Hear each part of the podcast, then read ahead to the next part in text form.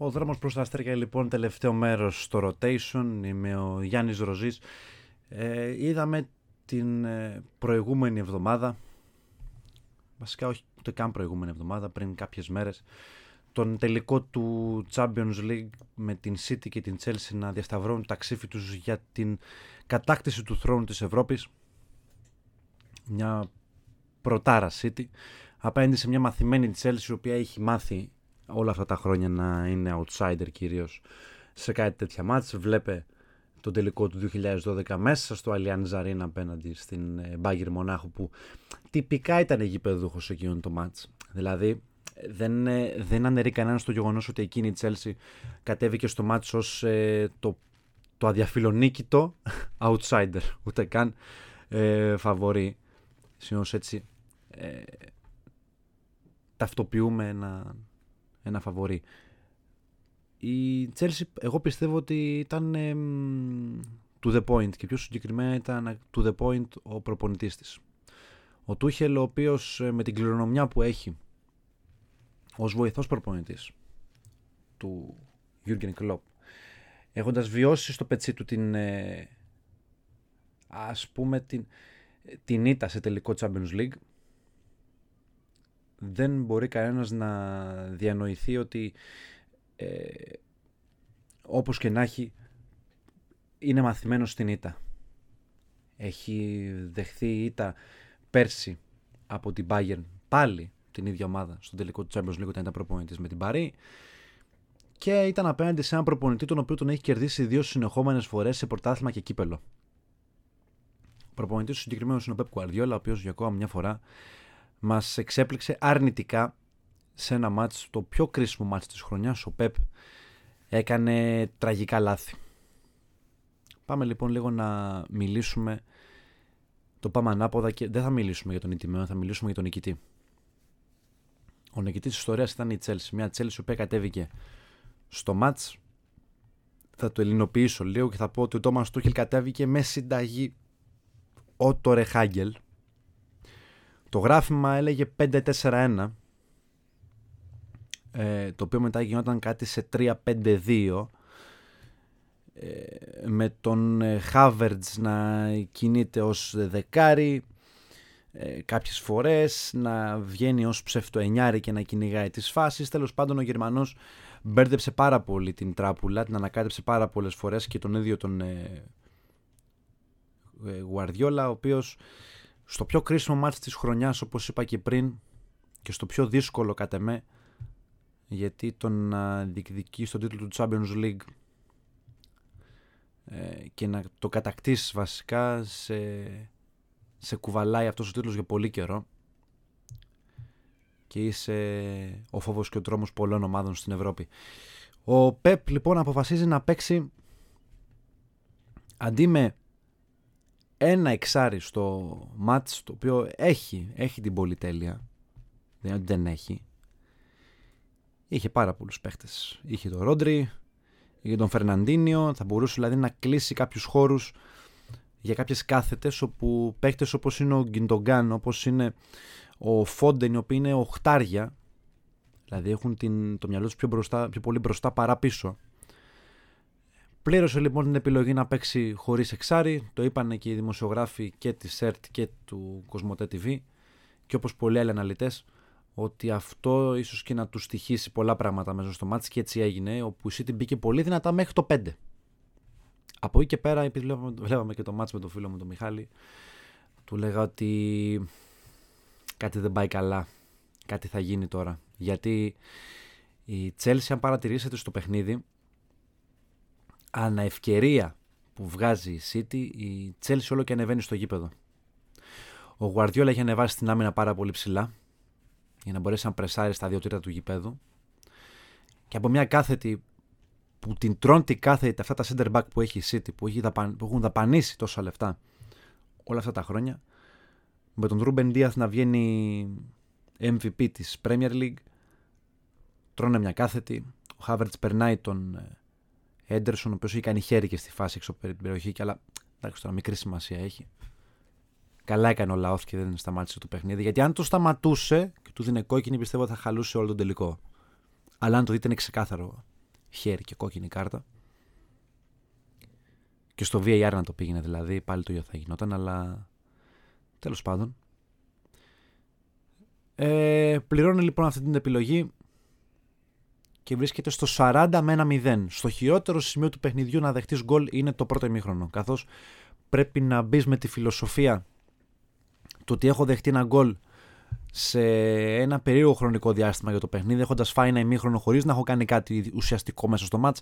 Έχω δεχτεί ένα γκολ και τώρα πρέπει να το ανατρέψω. Ε, Επίσης, σημαντικό πάρα πολύ και θα το παρατηρήσετε το είδατε το μάτς ότι δεν είδαμε από πλευρά City μία φορά οι παίχτες να πέσουν στην μπάλα με δύναμη, δηλαδή να ρισκάρουν να βάλουν το κορμί τους μπροστά σε μία φάση και να εκτεθούν. Από την άλλη, η Chelsea ήταν η μοναδική ομάδα του στο γήπεδο η οποία πολλαπλές φορές έπεσαν τα center back της, τα half της. Ακόμα και ο Havertz έκανε tackling στο match για να κόψει κάποιον ευνηδιασμό τον οποίο θα μπορούσε να βγάλει η City και αυτό είναι ξεκάθαρο. Ε, μεγάλος άτυχος του τελικού ήταν ο Ντιάγκο Σίλβα και ο Ντεμπρόινε. Αυτοί οι δύο παίρνουν το Όσκαρα ατυχίας για το τελικό. Ο ένας γιατί ε, του παρουσιάστηκε πέρσι μια ευκαιρία με την ε, Παρή το χασε.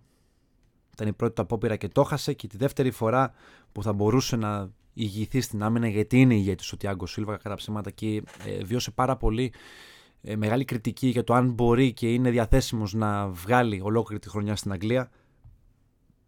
Ο Βραζιλιάνος τα κατάφερε ε, και βρήκε και συμπαραστάτες δίπλα του όπως είναι ο Ρίντιγκερ και ο Αθπιλικουέτα. Ο Ρίντιγκερ ο οποίος με μάσκα στο πρόσωπο διέλυσε και το πρόσωπο του Ντε Μπρόινε, ο οποίος έσπασε τη μύτη του και έπαθε και κάταγμα σε ένα ζυγωματικό εκεί πέρα τώρα. Τι, τι έπαθε τέλος πάντων, έπαθε τρομερή ζημιά το παιδί. Και ο Ρίντιγκερ ε, τη γλίτωσε μια κίτρινη κάρτα σε όλο αυτό, αλλά δεν, ήταν, δεν το έκανε επίτηδες. Ε, και ο MVP, αν δεν υπήρχε στο γήπεδο για μένα θα ήταν ο Τσίλουελ, αλλά επειδή υπήρχε και στο γήπεδο συγκεκριμένος παίχτη, ο Καντέ παιδιά ήταν συγκλονιστικός. Δεν άφησε, όχι τρίχα να πέσει κάτω, δεν άφησε τίποτα. Τίποτα. Έκοψε πάρα πολλές μπάλες, έκανε το έργο του Ντεμπρόινε, του Φόντεν και του Γκιντογκάν πολύ δύσκολο, έως και ακατόρθωτο, γιατί αυτοί οι τρεις δεν μπορέσαν να μπουν ποτέ σε κλίμα παιχνιδιού κατ' εμέ. Ό,τι προσπαθούσαν να κάνουν το έκαναν οι Μάχρες και οι Στέρλινγκ οι οποίοι ε, ο Γουαρδιόλα ήθελε να δώσει ταχύτητα ε, μπροστά. Δεν ξεκίνησε τον Ζεζούς, ο Γκάμπριελ μάλλον δεν ε, ήταν στα πλάνα του αρχικά. Εντάξει, τώρα δεν είναι κάτι αυτό.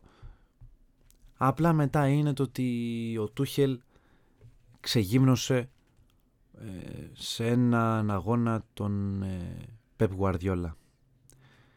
Και τι εννοούμε. Ο Γουαρδιόλα λοιπόν είπαμε δεν ξεκίνησε με κανένα εξάρι ο Τούχελ έχοντας την ε, επιλογή του 5-4-1 ή του 3-5-2 γιατί άλλαξε πολλές φορές το σύστημα κακά τα ψέματα στην επίθεση γινόταν 3-5-2 ούτε καν 3-4-3 ε, πλήρωσε την επιλογή ο Γουαρδιόλα να μην ξεκινήσει με το εξάρι του και κινδύνευσε πολλές φορές να φάει και άλλα γκολ από κάθετες. Τέλος πάντων με τα πολλά επειδή βλέπει ότι το μάτς δεν βγαίνει γιατί το μάτς δεν έβγαινε, κακά τα ψέματα. Στο 60 αποφασίζει με την αναγκαστική αλλαγή που γίνεται με τον Ντε Μπρόινε, δηλαδή αναγκαστική αλλαγή κάνει την πρώτη του ο Γουαρδιόλα. Δεν κάνει καν αλλαγή. Δηλαδή μία ώρα παιχνιδιού έχει φάει χωρίς να ε, κάνει κάτι για τη δημιουργία του παιχνιδιού, γιατί δεν μπορεί να κάνει τίποτα. Βγάζει λοιπόν τον Ντε Μπρόινε για να βάλει τον Γκάμπριελ, τραβάει λίγο πίσω τον ε, Φίλτα τον Μάχρε, αλλά ανεβάζει και λίγο το Φόντεν για να μπορέσει να τον βάλει αυτόν ως δεκάρι και βγάζει και τον Μπερνάρντο για να βάλει τον Φερναντίνιο. Η απάντηση του Τούχελ είναι με αλλαγή Βέρνερ μέσα Πούλισικ και αυτό ήταν όλο. Δηλαδή, έχει κάνει δύο αλλαγές ο Γουαρδιόλα για να κρατήσει μπάλα, να κόψει και να διατηρήσει την επίθεσή του και ο άλλος απλά τι κάνει. Δεν φοβάται το μάτσο Γερμανός. Βγάζει επιθετικό, βάζει επιθετικό. Έναν Βέρνερ ο οποίος ήταν απογοητευτικός. Έχασε τρεις πολύ μεγάλες φάσεις ο Τίμο Βέρνερ. Τέλος πάντων, και πλήρωσε την ε, επιλογή αυτή ο Γουαρδιόλα και τελικά δεν κατάφερε και τίποτα βάζοντας και τον Αγουέρο μετά για 13 λεπτά 14 στη θέση του Στέρλινγκ. Διατήρησε μετά ο, ο φίλτατος Τούχελ, έβαλε Κόβατσιτς στη θέση του Μάουντ, συντήρηση. Μπας και βγει το μάτς και κρατήσουμε αυτό το 0-1. Ο Γουαρδιόλα όλη τη χρονιά, αν δείτε τα συστήματα τα οποία παίζει, θα καταλάβετε τι εννοώ και πιο συγκεκριμένα ας ε, πούμε για το μάτς του πρωταθλήματος που έχασε ένα δύο. Έχει κατέβει με ένα σύστημα 3-5-2 με Δίαθ Λαπόρτ Άκε ε, τώρα οι παίχτες μην τους βάζετε τώρα στην ίδια ζυγαριά. Απλά σας λέω το σύστημα. Με 3-5-2, με τον Ρόντρι ένα εξάρι, Φεράν Τόρε, Στέρλιγκ Μεντί, Κανσέλο, Ζεσούς Αγουέρο. Πρώτο αυτό. Δεύτερο. Η ήττα με ένα 0 αυτή τη φορά. Παίζει 4-2-3-1. Λαπόρτ, Ντίας, Κανσέλο δεξιά, Μεντί αριστερά, Ρόντρι Φερναντίνιο, δύο εξάρια. Ντε Μπρόινε, Τόρες, Στέρλινγκ και Γκάμπριελ. Δηλαδή, στο πιο κρίσιμο μάτι της χρονιάς δεν κατεβάζει ένα εξάρι. Στη νίκη που έκανε. Σημαντικό, ε. Τρεις πρώτου. Κατεβαίνει με ένα 4-3-3. Σοκ. Πάλι Ρόντρι μέσα. Πάλι εξάρι. Δηλαδή σε όλα τα μάτς πριν από αυτό το μάτς έχει παίξει με ένα και με δύο εξάρια. Και σε αυτό το μάτς που χρειάζεται το κάτι παραπάνω επιλέγει τι; Να παίξει χωρίς εξάρι. Ε, πόσα λάθη να κάνει ακόμα; Πόσα λάθη ακόμα να κάνει. Έχει ταλαιπωρηθεί πάρα πολύ ο Walker και ο Μπερνάρτο από την πλευρά που είναι ο Chilwell. Που Δε, εν τω μεταξύ ο, ο Walker ε, ήταν, αυτός έσωσε βασικά κατά με την ε, City σε πολλά πράγματα σε πάρα πολλά πράγματα υπήρξε ευνηδιασμός που ο Πούλης και κρύος λίγο έχει ένα σώμα πλεονέκτημα από το Walker απλά ο Walker επειδή είναι αθληταράς τον προλαβαίνει και τον κόβει σαν σταματημένο Δηλαδή, ο Walker ήταν παντού στο μάτς αυτό, αλλά δεν έκατσε να βάλει ένα γκόλ City για να διεκδικήσει το μάτς. Τέλος πάντων, αυτή είναι μια άλλη κουβέντα. Ε, έχει κάνει πολλά λάθη ο Πεπ.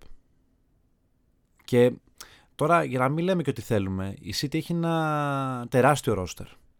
Η διαφορά των 10-13 βαθμού που παίρνει στην Αγγλία τα παίρνει πρώτον γιατί έχει μια πολύ ακριβή άμυνα και μια ανέπαφη άμυνα. Και δεύτερον, επειδή έχει πολύ μεγαλύτερη ποιότητα στον πάγκο της. Αν κοιτάξουμε τα ρόστερ τα οποία υπάρχουν στην Premier League, όλοι έχουν μια δεκάδα. Ο Solskjaer στον τελικό του Europa League έγινε πρώτη αλλαγή στο 120, 118. Γιατί, Γιατί θεωρεί ότι κανένας ε, στον πάγκο του δεν μπορεί να του προσφέρει τη σιγουριά που του δίνει ο Ράσφορντ, που του δίνει ο Μπρούνο Φερνάντε, που του δίνει ο Καβάνι. Δηλαδή, δεν είναι τυχαίο. Η Λίβερπουλ στα μέσα της χρονιάς έκανε αλλαγή όχι αλλαγή, μεταγραφή, συγγνώμη, από το πάνω ράφι, γελάμε εδώ, τον Καμπάκ από την Σάλκε που ήταν τελευταία στη Γερμανία. Κακός χειρισμός βέβαια σαν ε, από τεχνικό διευθυντή και μάνατζερ στην Λίβερπουλ, αλλά βλέπεις ότι δεν υπάρχει ούτε εναλλακτικό center back. Γιατί Χέντερσον, Φαν Ντάικ, Γκόμες βγήκαν έξω. Πόσο ακόμα, και Φαμπίνιο. Δηλαδή, όλες οι αλλαγές, δηλαδή που δύο αλλαγές που είχες παραπάνω ρεζέρβε, βγήκαν για αυτές έξω. Η City δεν το έχει αυτό το πρόβλημα. Δεν ταλαιπωρήθηκε από τραυματισμούς. Άρα θεωρώ ότι ο Πεπ έχασε μόνος του το τρόπεο και δεν είναι εποχές που η τριπλέτα Μέση, Τσάβι, Νιέστα μπορούν να κουβαλήσουν το ηθικό βάρος του παιχνιδιού που αντιμετωπίζουν εκείνη τη στιγμή. Δηλαδή δεν είναι τελικός 2009 με Manchester United που είχε το πληρέστερο ρόστερ που ίσως έχουμε δει ποτέ ε, και δεν λέω μεγάλα λόγια. Ε, ίσως το πληρέστερο ρόστερ που θα μπορούσε να βρει ποτέ αγγλική ομάδα. Ε, δηλαδή εποχές 2008-10 στη United πλην, συγγνώμη, 8-9 γιατί ο Ρονάλντο έφυγε εκείνη τη χρονιά. Ε, το 9 δηλαδή μετά αφού έχασε τον τελικό από την ε, Μπαρσελώνα δεν υπάρχει πληρέστερο ρόστερ από αυτό. Και να το πούμε και με, με ονόματα. Έβγαζες Ρονάλντο, έβγαζες Παρκ μοτεράκι έβγαζες Ρούνι έμπαινε Τέβες. μπαμ μπαμ τριπλέτα στην, ε, στην, ε, στο κέντρο ε, Κάρικ Σκόουλς ε, είχε και τον Γκίξ ο οποίος θα μπορούσε να παίξει αυτός σαν οχτάρι μπορούσε να παίξει και δεξιά είχε τον Φλέτσερ είχε τον Owen Hargreaves είχε ένα σωρό παίχτε. Τώρα θα μου πείτε ποιος Owen Hargreaves δεν Ναι, καλά, εντάξει. Πείτε μου εσείς μετά. Από, τον, ε, από αυτούς που παίζουν σήμερα στη City, καμία σχέση. Τέλος πάντων. Τότε ήταν φαβορή United και τώρα ε, τότε βασικά οι κάθετες που έβγαζε ο Τσάβη και ο Ενιέστα ήταν ε, μισά γκολ.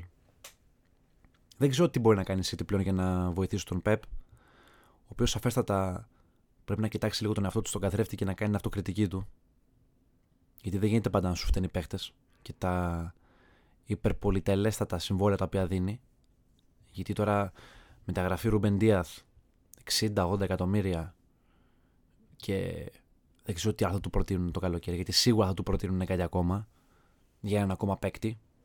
Εφόσον ο Αγουέρο έφυγε, ψάχνουμε για Σιντερφόρ. Τώρα ποιον θα φέρουν ε, να τρέμει το financial fair play και πού θα βρουν τα λεφτά.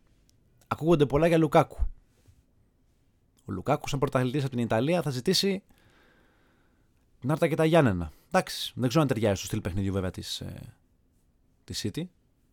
Αυτό είναι μια άλλη κουβέντα. Αλλά Πώς τους διέλυσε όμως έτσι ο Κάντε, ρε παιδιά; Δηλαδή, ένας παίκτης και τι παίκτης έκανε τόσο μεγάλη διαφορά. Δηλαδή, σε ένα γήπεδο 22 παικτών, ένας παίκτης είναι δύο σκαλιά πάνω από όλους τους υπόλοιπους. Σε όλο το γήπεδο. Μπροστά και πίσω. Και ίσως και πιο ταπεινός παίκτης που έχουμε δει ποτέ. Μαζί με τον Ροναλντίνο. Δηλαδή, θεωρώ ότι αυτοί οι δύο παίκτες, Ροναλντίνιο και Καντέ, δεν παίζει να έχουν haters. 100%. Ο Ροναλντίνιο πάτησε πάνω σε μια παράδοση που φέρνει τους Βραζιλιάνους να είναι τα πιο, αγαπητά, τα πιο αγαπημένα παιδιά βασικά όλου του κόσμου και ο Καντέ πατάει πάνω στο πρεστής του Κλοντ Μακελελέ και στο στυλ παιχνιδιού των μεγάλων που έχουν εξαιρετικά χάφ όλα αυτά τα χρόνια από τη League 2 στην K1 αν δεν κάνω λάθος, στην Leicester, πρωτάθλημα Leicester, πρωτάθλημα Chelsea Champions League Chelsea, παγκόσμιο κύπελο με τη Γαλλία, έρχεται και το Euro τώρα. Δεν του λείπει τίποτα. Τα έχει όλα. Τα έχει όλα. Και δεν ξέρω τι ρήτρα μπορούν να βάλουν σε ένα τέτοιο παίχτη. Ο Αμπράμοβιτ πρέπει να τρίβει τα χέρια του για τον Καντέ. Αν θα φύγει και ποτέ από την Chelsea. Γιατί το Λονδίνο είναι και καλή πόλη. Δηλαδή στην Αγγλία βολεύει. Πανάξια νικήτρια η Chelsea. Βγάζουμε τον καπέλο στον Ντούχελ Ξαναλέω, είναι συνταγή ρεχάγγελ αυτό το μάτς. Ε, πίσω, πίσω, ό,τι γίνει, ταμπούρι λέει κάποιος, ταμπούρι. Ε, κάθετες παράλληλες θα πέφτουν πάνω στην μπάλα με 7 πόδια. Ε, θα βάζει πόδι και ο, και ο αμυντικός και, το, και ο παίκτης που έχουμε για αλλαγή έξω στον πάγκο. Και αυτός μέσα. Και μια κάθετη, μια γιώμα, το βάλαμε τελείω. Μετά πάλι πίσω όλοι. Αυτό έκανε η Τσέλσι. Έτσι πήρε το μάτς. Μπράβο της τρίτη συνεχόμενη νίκη απέναντι στον ε, Pep Guardiola που πλέον δεν ξέρω τι μέρα ξημερώνει στην μπλε μεριά του Manchester, καλά στην κόκκινη τα ξέρω από πρώτο χέρι τι ξημερώνει. Αλλά αυτό παιδιά ήταν η σειρά ο δρόμος προς τα αστέρια για το rotation. Θα επανέλθουμε πάλι την ε, επόμενη χρονιά με ο δρόμος προς τα αστέρια γιατί τώρα δεν έχουμε Champions League όπως καταλάβατε τελείωσε. Μέσα στην εβδομάδα έρθει και η Ευρωλίγκα και ό,τι άλλο προκύψει θα ενημερωθείτε στα social. Ευχαριστώ πάρα πολύ. Να είστε καλά και τώρα που έχει ανοίξει και λίγο καιρός και έχουμε την επιλογή να βγαίνουμε έξω, κάντε καμιά βολτούλα. Δεν πειράζει. Καλό θα μας κάνει. Καλή συνέχεια σε όλους.